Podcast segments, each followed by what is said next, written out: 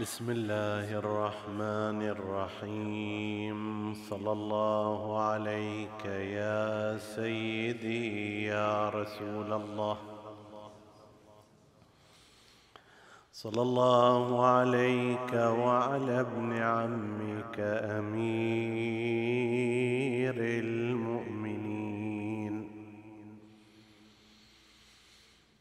وعلى أهل بيتك الطيبين الطاهرين. صلى الله عليك يا سيد الوصين وإمام المتقين وقائد الغر المحجلين. ما خاب من تمسك بكم وأمن من لجأ إليكم. يا ليتنا كنا معكم فنفوز فوزا عظيما. لبس الإسلام أبراد السواد. يوم غال المرتضى سيف المراد وإماما لبس الإسلام أبراد السواد. يوم أردى المرتضى. سيف المراد ليلة يا لها من ليلة. ليلة ما أصبحت إلا وقد غلب الغي على أمر الرشاد والصلاح انتكست أعلامه وغدت ترفع أعلام الفساد. يا ليال أنزل الله بها سور الذكر على خير العباد. محيت فيك على رغم الهدى. آية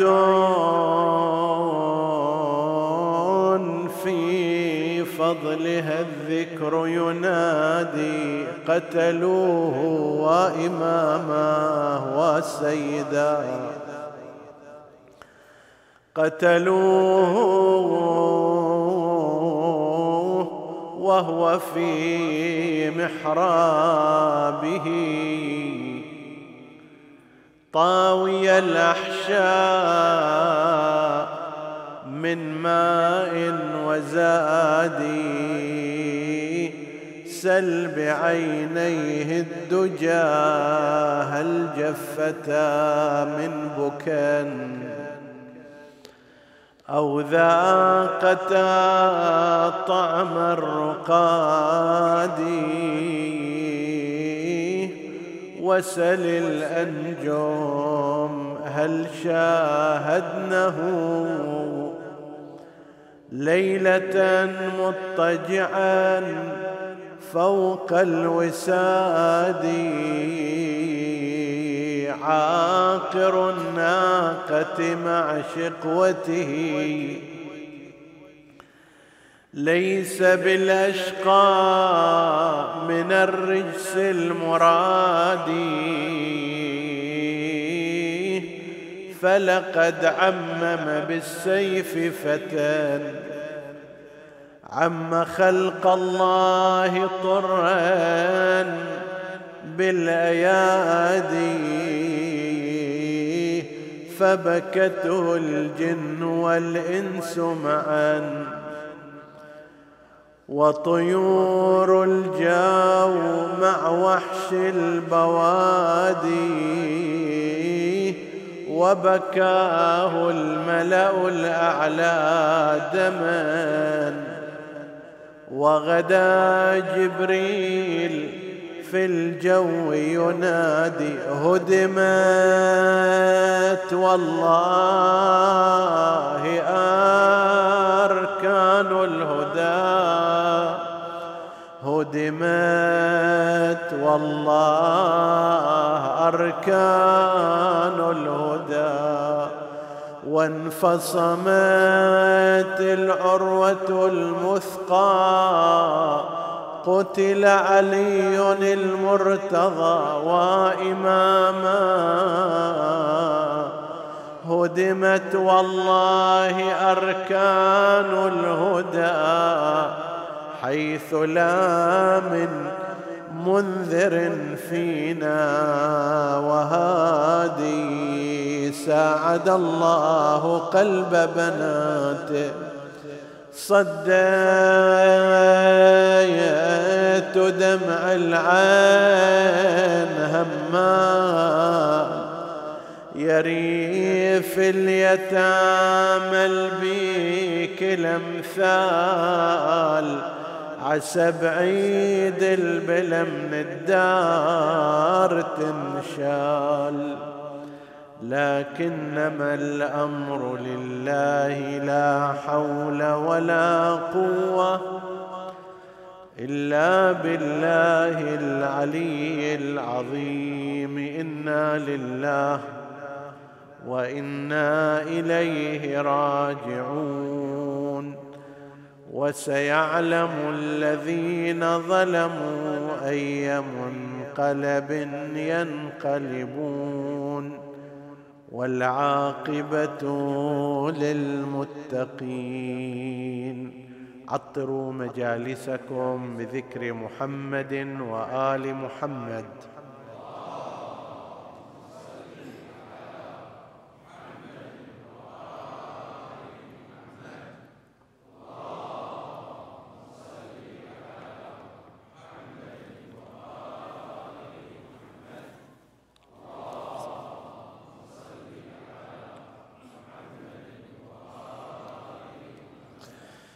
قال سيدنا ومولانا أمير المؤمنين سلام الله عليه. أيها الناس إني قد بثثت لكم المواعظ التي وعظ الأنبياء بها أممهم. وأديت إليكم ما أدى الأوصياء إلى من بعدهم. وحدوتكم بالزواجر فلم تستوثقوا. وأدبتكم بصوتي فلم تستقيموا. لله أنتم أتتوقعون إماما غيري يطأ بكم الطريق ويرشد بكم السبيل. صدق سيدنا ومولانا أمير المؤمنين. صلوات الله وسلامه عليه. نعزي رسول الله صلى الله عليه وآله والعترة الهادية ثم مراجع الدين وعامة المؤمنين بليلة ضربة أمير المؤمنين عليه السلام وجرحه ونسأل الله سبحانه وتعالى الذي رزقنا في الدنيا معرفته أن يرزقنا في الآخرة شفاعته ومرافقته إنه على كل شيء قدير. ونستفيد من هذه الليلة الاستثنائية لكي نتذكر ونذكر ببعض الأمور المهمة في حياتنا. لا ريب أن هذه الليلة ليست كسائر الليالي لا في زمانها يعني سنة ستين سنة أربعين للهجرة ولا حتى في هذه الأزمنة. وشاهد ذلك أنك ترى في هذه الليلة والليلتين اللتين تليانها أن المؤمنين الموالين لأمير المؤمنين عليه السلام لا يمكن أن تمر عليهم هذه الليالي بشكل عادي. لا يستطيع الإنسان الموالي في مثل هذه الليلة أن تمر عليه من دون أن يسمع ذكر أمير المؤمنين عليه السلام. وأن يس وأن يستمع إلى ذلك الحدث الرهيب التي الذي انتهى إلى شهادته صلوات الله وسلامه عليه. يعيش كل إنسان من أولياء أمير المؤمنين سلام الله عليه في مثل هذه الليلة ما يعيشه هو نفسه وغيره في مثل ليلة عاشوراء. من الإقبال ومن تفجر عنصر الولاء في صورة تذكر وحزن ودمعة وغير ذلك. إن استطاع الحضور إلى هذه الأماكن وإلا فإنه كما لو كان في خارج البلاد عادة يتابع عبر الإنترنت أو غير ذلك إذا لم يتوفر له في نفس ذلك المكان. وهذا يشير إلى قوة زخم هذه الليلة. ولهذا ينبغي أن نستثمرها في نفوسنا. كل واحد منا ينبغي أن يستثمر الزخم الذي توفره هذه الليلة لمزيد من التغيير في ذاته وفي نفسه. فإذا كان لا سمح الله ولا قدر مقيما على طريق سيئة فليتخذ من هذه الليلة ومما يحصل فيها من الزخم نقطة انعطاف إلى الطريق السليمه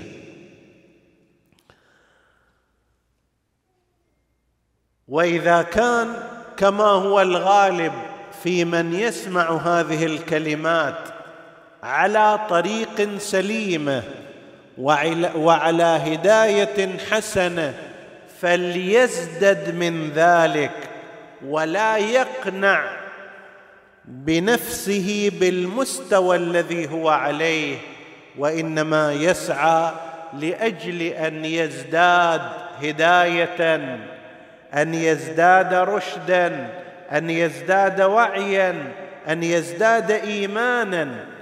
على طريق أمير المؤمنين عليه السلام. ومن هذا الباب نحن نذكر ببعض القضايا.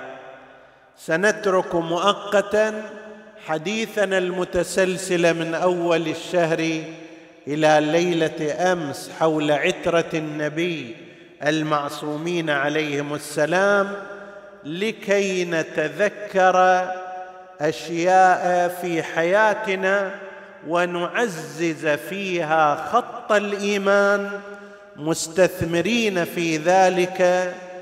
وجود هذا الزخم النفسي الذي يتوفر لدى كل شخص. أنت في هذه الساعة هذه الليلة يختلف وضعك النفسي عن نفس هذا الوقت في الليلة التي مضت. أنت تعيش حالة أخرى درجة أخرى. فاستثمر هذا التغير فيما هو أفضل. خلاصة خلاصة قصة أمير المؤمنين عليه السلام. في كل مراحلها من صغره إلى شهادته قضية أساسية هي جدية الإيمان عند أمير المؤمنين عليه السلام. انظر إلى مقدار الإيمان في نفسك. كم هو جاد؟ قسم من الناس يعتبرون الدين والإيمان والإسلام امرا عبثيا بل الحياة كلها كذلك عندهم. قسم من البشر هكذا. افتح عينك وانظر سترى أن قسما من البشر قديما وحديثا يرون أن هذه الحياة الدنيا ما هي إلا فترة للعب والعبث وقضاء الشهوات. وإنفاق العمر فيما لا فائدة فيه ولا منفعة ثم بعد ذلك يأتيه الموت. ربما أيضا يمارس بعض الأمور الدينية في هذه الأثناء لكن الحياة عنده في جهة أخرى. الإيمان عنده ليس بتلك الجدية الكافية. قسم ممن كانوا مع رسول الله صلى الله عليه وآله كانوا يعيشون هذه الحياة. الزهراء تتحدث عنهم تقول وأنتم في رفاهية من العيش هانئون وادعون تتربصون بنا الدوائر وتنكصون عند القتال وتفرون وتنكصون عند النزال وتفرون من القتال. ذولا كانوا يصلون مع رسول الله ويصومون مع شهر رمضان مع رسول الله ولكن نظرتهم للإيمان وللدين هي هذه النظرة. رفاهية العيش اولا ثم بعد ذلك الدين والإيمان. الهناء في العيش اولا ثم الواجبات الشرعية. اولا وقبل ذلك الجمال في رأي هذه المرأة أو تلك وإظهار جمالها إلى الآخرين واستحسان الآخرين بها هذا أولى من الحجاب وأهم من تطبيق حكم الله عز وجل. هذه من النماذج. الإيمان هنا ليس فيه تلك الجدية الكافية في هذا الأمر. وهكذا أنت تستطيع وأنا أستطيع أن أرى كم هو مقدار جدية الإيمان في داخل نفسي وكيف يحكم حياتي.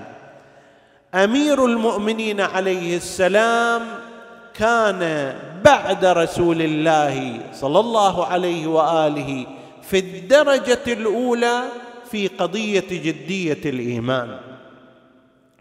إلزامه نفسه بدينه وإيمانه جهادا في المعركة أو في الحياة الاجتماعية. ماكو فرق. حاكم أو محكوم يقول وإني والله أعرف طبكم وداءكم ودواءكم ولكن هيهات.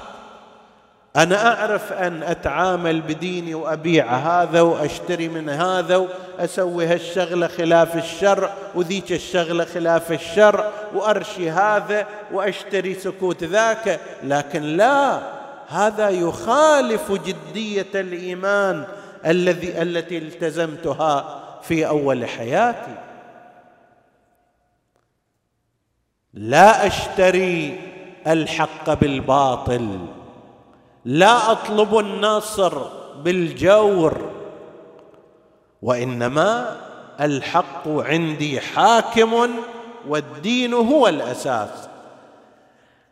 هذه الليلة أنا وأنت لنقس مقدار جدية الإيمان في حياتنا. نقرأ سورة الجمعة. الحمد لله الكثير من المؤمنين يصلون صلاة الجمعة بل حتى ظهر الجمعة ويقرأ فيها عادة سورة الجمعة. سورة الجمعة خلاصتها الأساسية من بني إسرائيل إلى زمان رسول الله صلى الله عليه وآله. هل هناك جدية وحقيقة للإيمان؟ أو هو ادعاءات وكلام وألفاظ. ذولاك يقولون أنه إحنا أحباء الله أولياء الله ما أدري كذا. الله يقول لهم تفضلوا تمنوا الموت يعني روحوا إلى الشهادة خلينا نشوف. هذول يقولون إحنا أصحاب النبي ومع رسول الله ومدحنا في القرآن الكريم. يقول لهم تفضلوا خلينا نصلي صلاة جمعة وتجي قافلة فيها. شيء من البضائع. تتركوا هالبضائع لو تتركوا الصلاة. هنا يتبين جدية الإيمان. أمير المؤمنين عليه السلام خلاصة ما يستفاد من حياته هو هذا المعنى. هذا واحد. اثنين قسم من الناس يسأل كيف أن أمير المؤمنين عليه السلام مع علمه بأنه سيتم اغتياله في فجر هذا اليوم. مع ذلك ذهب إلى المسجد وصلى فيه وحصل أيضا ما حصل. هذا اله جوابان. جواب عقائدي أجاب عليه علماؤنا متعددا وقد ذكرنا قسما من كلماتهم في كتاب قضايا النهضة الحسينية الآن لا مجال للحديث في هذا الجانب. هناك جانب تربوي وهو المهم في تقديرنا وهو أن يفكر الإنسان المؤمن أن إمامه علي بن أبي طالب عليه السلام مع أن التهديد كان يصل إلى حد أن يقتل عند ذهابه إلى المسجد. مع ذلك حرص أن يصلي الجماعة في المسجد فجرا. مع كل ذلك الجو المشحون حتى لو ما قلنا عنده علم غيبي ها. نحن نعتقد أن الإمام والأئمة عليهم السلام لديهم هذا العلم وتحدثنا عنه فيما سبق من الليالي. لكن حتى لو فرضنا هذا الشيء ما موجود جدلا فإن الأوضاع السياسية التي كان يعيشها أمير المؤمنين وتحدي الخوارج الذين هم بعد قضية النهروان كانوا سلوا سيف الغدر على علي عليه السلام. احتمال الاغتيال وارد في كل لحظة. ومع ذلك إمامك عليه السلام ذهب إلى المسجد ولم يجعل هذا حاجزا عن صلاة الجماعة أن يصليها. ألم يحن الوقت لي ولأمثالي أن أتساءل كم هي المسافة بيني وبين علي؟ المسجد إلى جانبي والجماعة قائمة وليس هناك أي نوع من أنواع الخطورة في ذهابي إليه. ومع ذلك أنا لا أرتبط بهذا المسجد ولا أعرف طريقه ولا أصلي الجماعة. وعلي بن أبي طالب مع هذا التحدي العظيم والتهديد الكبير مع ذلك ذهب لكي يصلي صلاة الجماعة في المسجد. هذا الذي ينبغي أن يسأل فيه. أنا من مواليه أنا من شيعته وبعض الأحيان قسم من الناس أكيد الذين يسمعونني الآن ليسوا من هذا الصنف بحمد الله. ولكن لغيرهم يقال بعض الناس ربما في طول حياته لا يعرف طريق المسجد والصلاة فيه. والجماعة مع أنه هو يقتدي المفروض بعلي الذي في تلك الظروف الاستثنائية لم يترك صلاته وجماعته ومسجده وأنا أو أمثالي مع الرخاء وسهولة الأمر وعدم وجود أي تهديد. مع ذلك أترك الصلاة جماعة أو أترك المسجد أو ما شابه. لعلك تقول الصلاة جماعة مو واجبة وفي المسجد أيضا مو واجبة. هذا صحيح. ليست واجبة قطعا ولكنه قطعا هو خسران مبين. قطعا. الآن الناس عندما يسمعون مثلا أن هناك سوق تشتري منه الشيء وتبيعه وتبيعه بضعف ثمنه تشتري بمية تبيعه بمئتين والسوق قريب منك وإنت عندك رأس مال وعندك صحة ومتصدي للبيع والشراء ما تروح إلى هذا المكان. ماذا يقول الناس عنك؟ إذا بعته بضعف ثمنه إما يقولون هذا والعياذ بالله مغفل أو أن يقولون هذا أو أن يقولوا هذا كسول أو أن يقولوا أمثال هذا من الأمور مع أنه القضية ضعف بس. الصلاة في المسجد الصلاة جماعة إذا مقشرة وما فيها أي شيء حسب التعبير هي بخمسة وعشرين. دون العشرة الصلاة جماعة حتى لو مو في المسجد فإذا كان في المسجد بعد زادت الركعة فيها بخمسة وعشرين وروايات بسبعة وعشرين. أما إذا صارت فوق العشرة فبعد لا تحسب.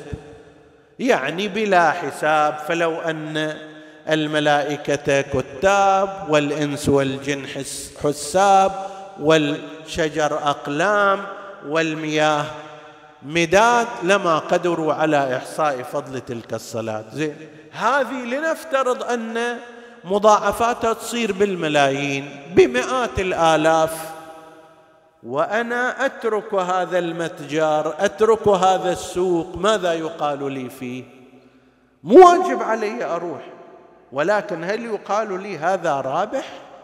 هل يقال لي هذا حكيم؟ هل يقال لي هذا مفكر؟ أمير المؤمنين عليه السلام كأنه يريد أن يعلمنا أن الصلاة وموقعها في الدين تستحق هذا المقدار وأنك كموال لعلي بن أبي طالب ينبغي أن تقتدي به. ربما لا تستطيع أن تصل إلى مرتبة حتى لو كان هناك تهديد القتل تروح ولكن ما دون ذلك هناك مراحل كثيرة جدا. وقضية الصلاة في حدودها الداخلية أيضا. قسم من الناس يتعاملون مع الصلاة فعلا بصورة غير جادة. ترى نعوذ بالله وضوءه ليس تاما ليس دقيقا. ترى قراءته ليست كما ينبغي. مع أن هذه هي بها قوام الصلاة. أنا إذا ما اهتميت زايد بالوضوء ما لأن يكون صحيح وبالغسل ما لأن يكون معتبر. ما ينفعني ذاك الوقت صلاتي لأنها صلاة تكون غير صحيحة. ثم نفس الصلاة أيضا قراءتها ركوعها قيامها اطمئنانها. هذه أيضا ينبغي أن يعتني الإنسان بها ومنها يعرف جدية الإنسان في صلاته وهي التي إن قبلت قبل ما سواها وإن ردت رد ما سواها. هذا ما يرتبط بموضوع الصلاة. قضية أخرى هي سائر العبادات أريد أن أشير إليها. وهي أن ديننا الإسلامي ليس مكونا من عبادة واحدة وإنما هو من حزمة من العبادات. ولا بد من الإتيان بسائر العبادات ومو بحسب انتقائك أو انتقائي. قسم من الناس على سبيل المثال الصيام ما يتركه. لكن الصلاة يقصر فيه. ماذا صنعت؟ صلاة صوم يصلي ويصوم لكن المرأة الفلانية لا تتحجب. ماذا صنعت في هذا الأمر؟ هذا الرجل يصلي ويصوم ويزكي لكنه لا يخمس نفس الكلام. وبعض الخطباء يتحرجون أحيانا عندما يصير الكلام حول الخمس. لا ينبغي أن يكون هناك حرج ابدا. لا في المستمع ولا في المتكلم كما يتكلم عن الصلاة ينبغي أن ينبه على الخمس لأن هذه مو قضية شخصية وإنما قضية دينية. هذا اللي يجي من أول الشهر بعضهم من الآن يكتبون لنا الزكاة زكاة الفطره شقد والخمس مالها شقد زين زكاة الفطره مثل ما هي موج واجبة بعد عشرين يوم وخمسة يوم. الخمس واجب عليك من قبل خمسة سنة أنت صار لك بالغ. عشرين سنة أنت صار لك بالغة؟ معنى هالحرص الشديد على زكاة الفطرة. ولازم تعطيها ولازم تعطي خمسها. الأصل الموضوع حق الله عز وجل. ذاك البعيد ما ملتفت إليه وما منتبه إليه. يصلي يصوم يروح العمرة الرجبية مستحبة. ولكن واجب من الواجبات. المهمة المالية لا يلتفت إليها أو يلتفت ويغضي عنها. هذا أيضا من قلة الجدية في التعامل مع الإيمان. أنه أنا أنتقي الشيء اللي أريد مستحب أحرص عليه. واجب ما أعيره اهتماما. بينما الذي أوجب الصلاة هو الذي أوجب الصوم وهو الذي أوجب الخمس وهو الذي يحاسب على هذا ويحاسب على ذاك ويحاسب على الجميع. فيحتاج الإنسان في مثل هذه الليلة أن يفكر تفكيرا جادا في قضية الإيمان وواجبات الدين بشكل كامل بالنسبة له. حقوق الآخرين أيضا هي من الواجبات. ماذا يعني أن تبقى في مكان لا تؤدي إيجاره وأنت محسوب عليك؟ إنسان متدين تصلي في ذلك المكان وصاحب المكان لا يرضى إلا بأن تدفع له. إيش معنى صارت الصلاة؟ فيها اقيموا الصلاة بينما أداء حق الغير ليس فيها وجوب. هذا أيضا يتبين الإنسان ليس جادا في أمر إيمانه ودينه وإنما ينتقي ما هو هين عليه وما يشتهيه وما هو سهل له. هذا ما يرتبط بالموضوع العبادي والديني لنشر إشارة أخرى إلى الموضوع الأسري أيها الإخوة المؤمنون أيتها الأخوات المؤمنات. وكلامي هذا ليس بالضرورة موجها للحاضرين أو السامعين فإنهم بحمد الله يعملون الأعمال الصالحة والطيبة ولكن هو تذكير فإن الذكرى تنفع المؤمنين. حتى اللي يسوي هالاشياء الصالحة يصر عليها ويؤكدها في نفسه. وإذا إنسان لا سمح الله ناس لها يتذكر بذلك. التذكير ينفع المؤمنين. يعني إذا إنسان ما انتفع من التذكير يقولون بحسب القياس فإن في إيمانه نظرا أو في كمال إيمانه نظرا. التذكير المفروض أنه ينفع المؤمن فإذا فد واحد ما نفعه التذكير لازم واحد يتساءل هل هو مؤمن أو هل هو كامل الإيمان أو لا.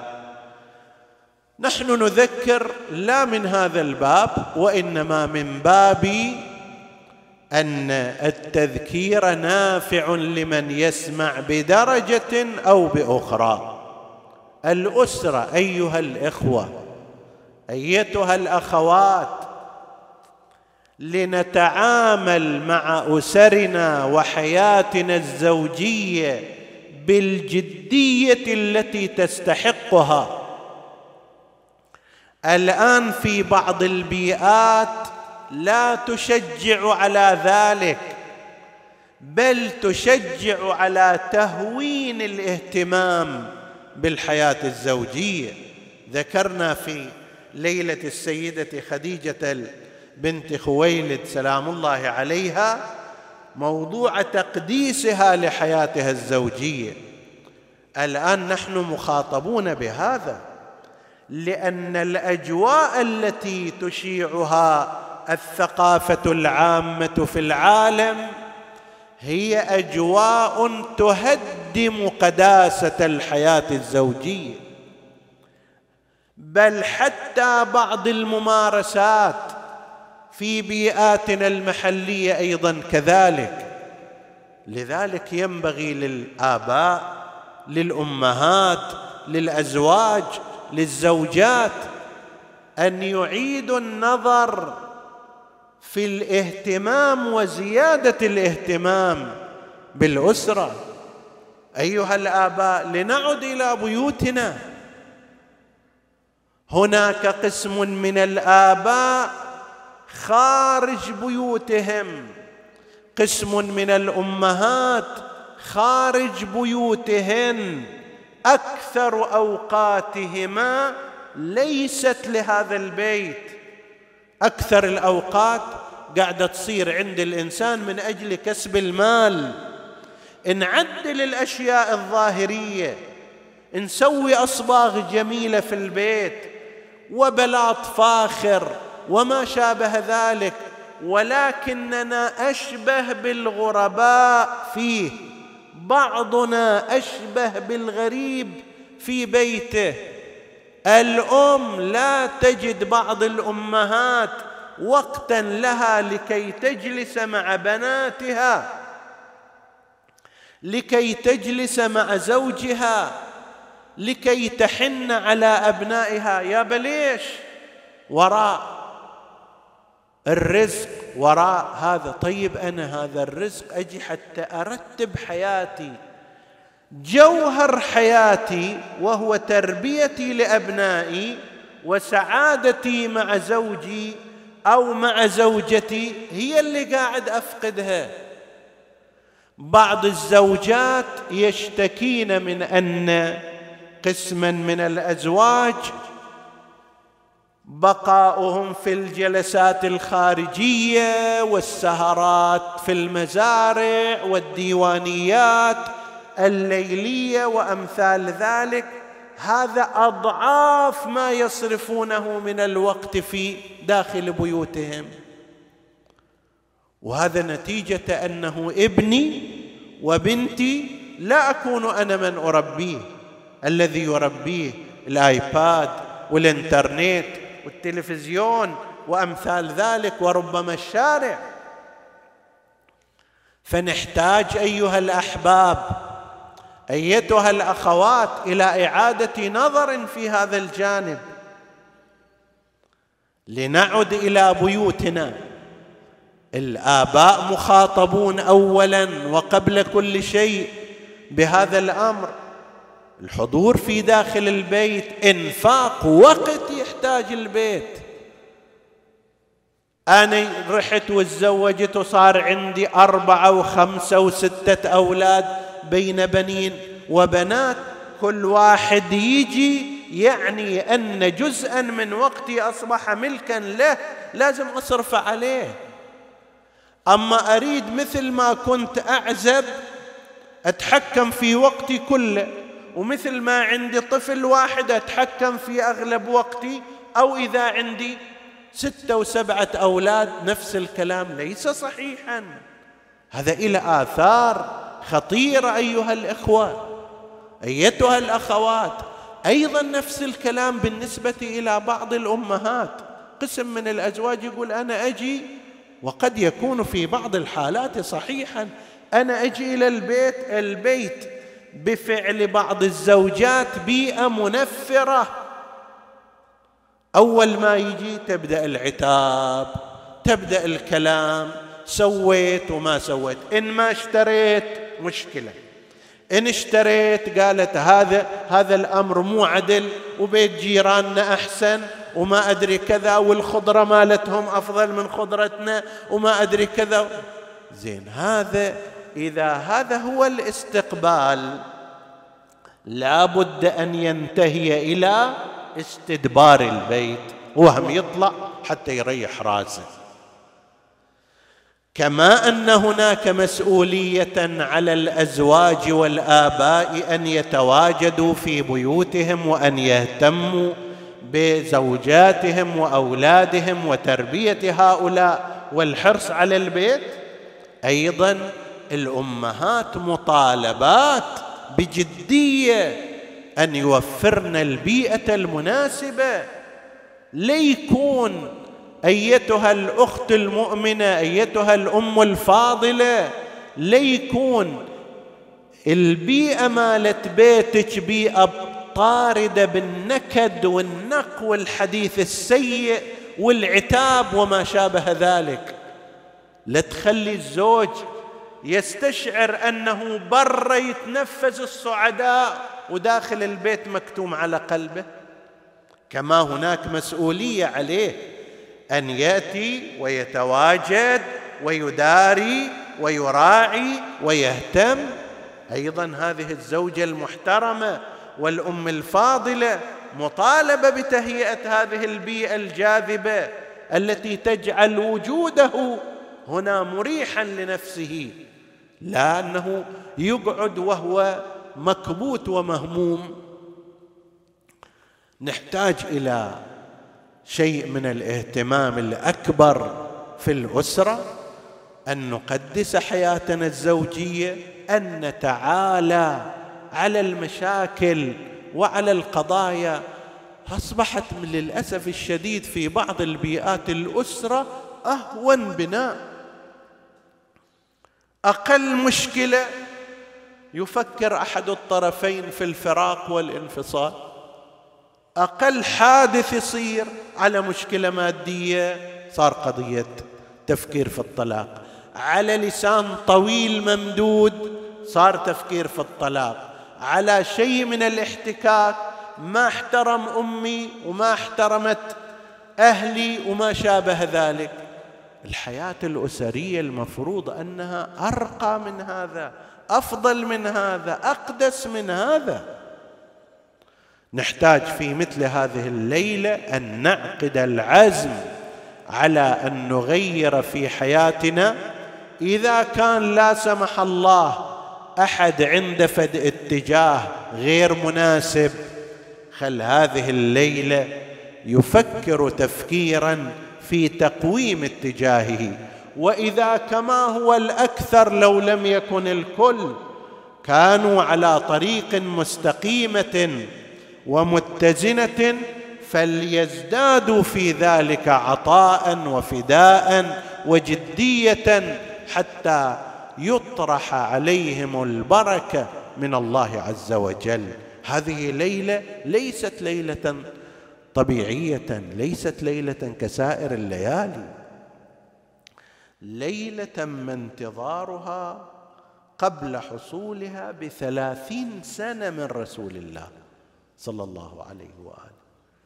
النبي قبل أن تحدث هذه الحادثة فجر يوم تسعه عشر تذكرها قبل حصولها بثلاثين سنة على الأقل وبكى من أجلها وتأثر لحصولها. الإنسان إذا صار شيء معقول يبكي عليه ولكن قبل حصوله بثلاثين سنة كما بكى رسول الله الحسين عليه السلام وعاشوراء. قبل حصول عاشوراء بحوالي خمسين سنة بكى أخاه عليا قبل ضربته بثلاثين سنة. فليلة مو ليلة عادية ليلة استثنائية.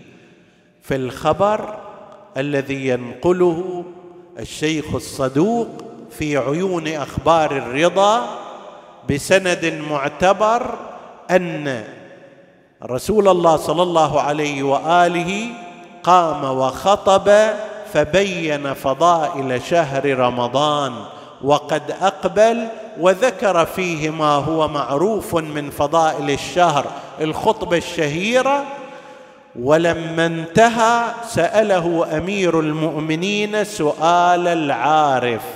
أمير المؤمنين وارث علم رسول الله مثل هذا السؤال يعرفه ولكن مثل وما تلك بيمينك؟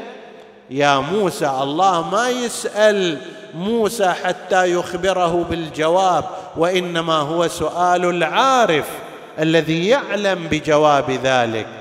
هناك الإمام أمير المؤمنين أيضا كذلك فسأل أمير المؤمنين يا رسول الله؟ سأل أمير المؤمنين رسول الله يا رسول الله أي الأعمال أفضل في هذا الشهر؟ فقال يا علي الورع عن محارم الله. غيبتك للآخرين مو ورع.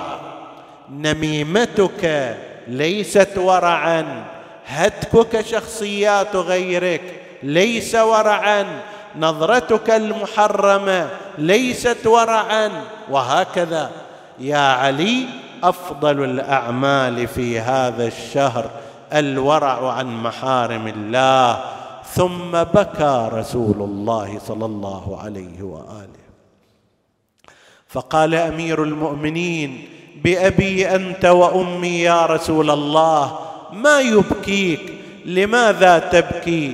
فقال له يا علي أبكي لما يرتكب منك في هذا الشهر. بعد ثلاثين سنة راح يصير حادث أنا الآن يبكيني. أبكي لما يرتكب منك في هذا الشهر. كأني بأشقى من عاقر ناقة صالح. قد انبعث إليك فضرب رأسك بسيفه وخضب منه هامتك. أيوا علي. يا يا علي.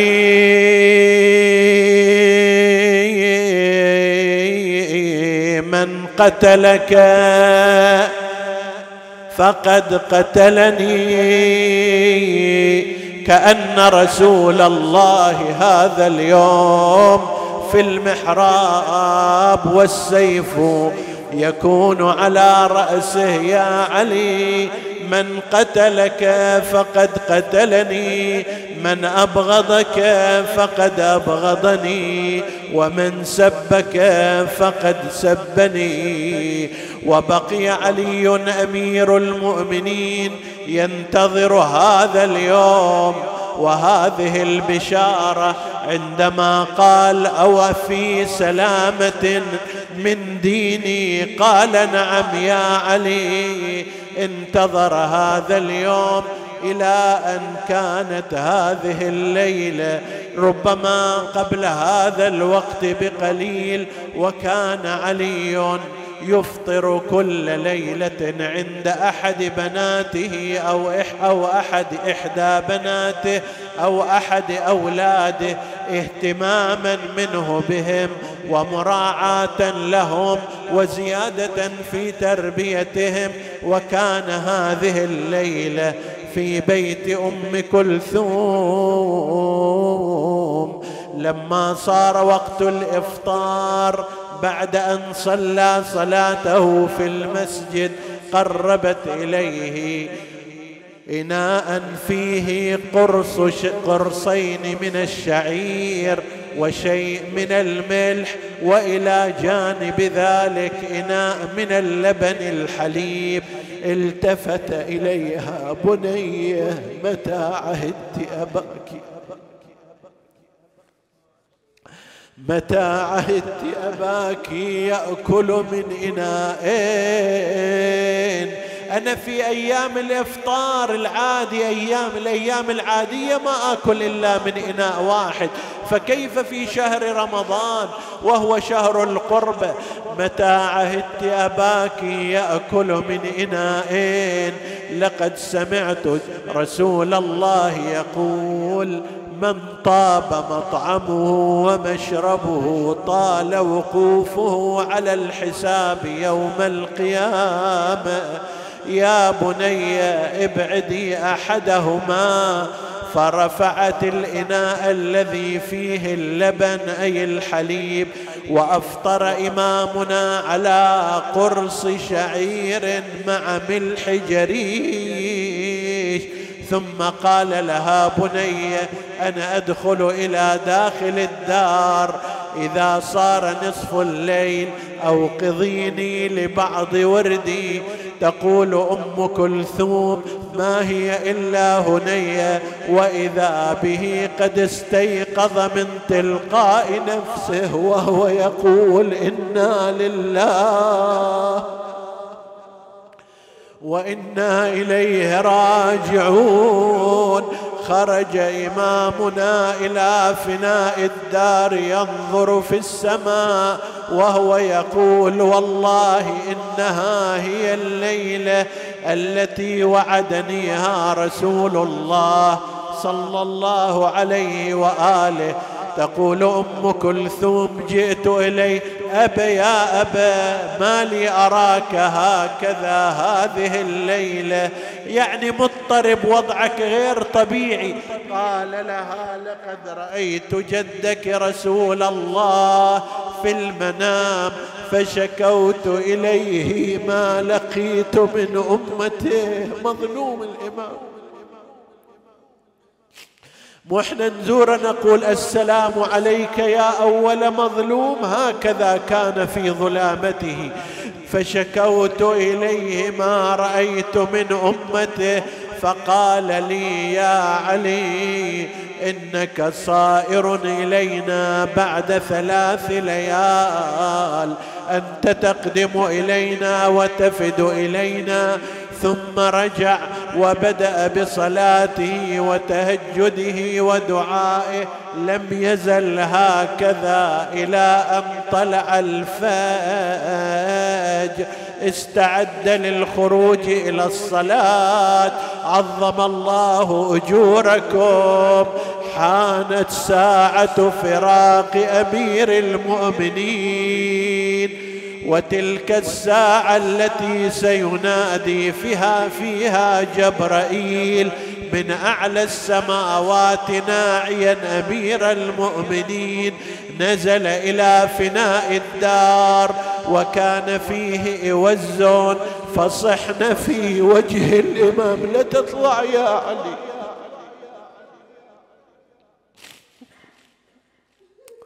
فقال صوائح الصوائح هذه النوائح منه. زينب أم كلثوم باقي النساء كلهم هذول نوائح. هذول الصوائح وتلك النوائح. صوائح تتبعها. نوائح والمرجع إلى الله عز وجل. عالج الباب فانحل مئزره فأخذ يشده وهو ينعى نفسه اشدد حياه زيمك للموت. فإن الموت لاقيك ولا تجزع من الموت إذا حل بواديك. كما أضحكك الدهر كذاك الدهر يبكيك. انطلق إمامنا إلى المسجد وكان قريبا من منزله ثم صعد إلى الماذنه وكان صوته جهوريا. فكان إذا أذن وصل أذانه إلى بيوت الكوفة وضع إصبعه في أذنه وصرخ بأعلى صوته الله أكبر الله أكبر يا أهل الكوفة املأوا أسماعكم من صوت علي. ترى بعدها اليوم لا خطبة موجودة ولا صلاة موجودة ولا أذان ولا موعظة ولا مناجاة تسمعونها من علي بن أبي طالب. فاملأوا أسماعكم من آخر أذان. فلما فرغ سيدنا أمير المؤمنين من أذانه نزل وكان في المسجد بعض النيام وكان فيهم اللعين بن ملجم وقد أخفى حسامه تحت ردائه. جاء أمير المؤمنين يوقظ النيام وبكل ما كان يملك من رحمة أوقظ هذا اللعين ونصحه لو كان ينتصح ووعظه لو كان يتعظ لكن سبقت عليه الشقوة. دلف امامنا إلى محرابه. ضربة اللعين صارت قبل صلاة الجماعة يعني في النافلة. اللعين استغل فرصة خلق المسجد ما كان إلا أعداد قليلة قبل أن يأتي الناس للصلاة. فدلف إمامنا وأقام النافلة. ركع الركعة الأولى رفع رأسه وجاء اللعين في هذه اللحظات. اختبأ وراء اسطوانه. هوى إمامنا إلى السجود. ما أن رفع الإمام رأسه إلا واللعين يرفع سيفه. ضرب الإمام على مفرق رأسه. أين المنادي وعليا؟ أين المنادي وإماما؟ صارت الضربة أثناء قيام الإمام فازدادت شدتها مزقت عمامة الإمام واخترقت جلده وكسرت جمجمة الإمام سلام الله عليه. وكان السيف مسموما فانبعث الدم من وجه الإمام من هامة الإمام وخضب شيبته ووجهه فنادى الإمام سلام الله عليه فزت ورب الكعبة قتلني ابن اليهودية ألا لا يفوتنكم الرجل فهبت ريح واصطفقت أبواب المسجد ونادى جبرائيل بين السماء والأرض تهدمت والله أركان الهدى. وانفصمت العروة الوثقى قتل علي المرتضى وإماما. قتله وأشقى الاشقياء على أثر هذا الصوت من جبرائيل.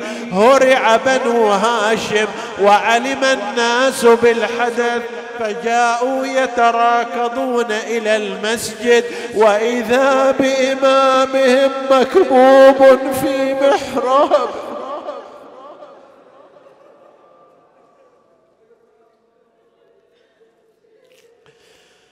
جاء الحسنان وجاء بقية أولاده وبنو هاشم هالضربة اللي هدت أركان المسلمين. اللي فعلها راح يا باب العلم. من جسر يا لاهوت الأعظم يا أبو حسين. بطل ونينك يا الولي قلبي تفتيت. بطل ونينه والدمع هلو تحدى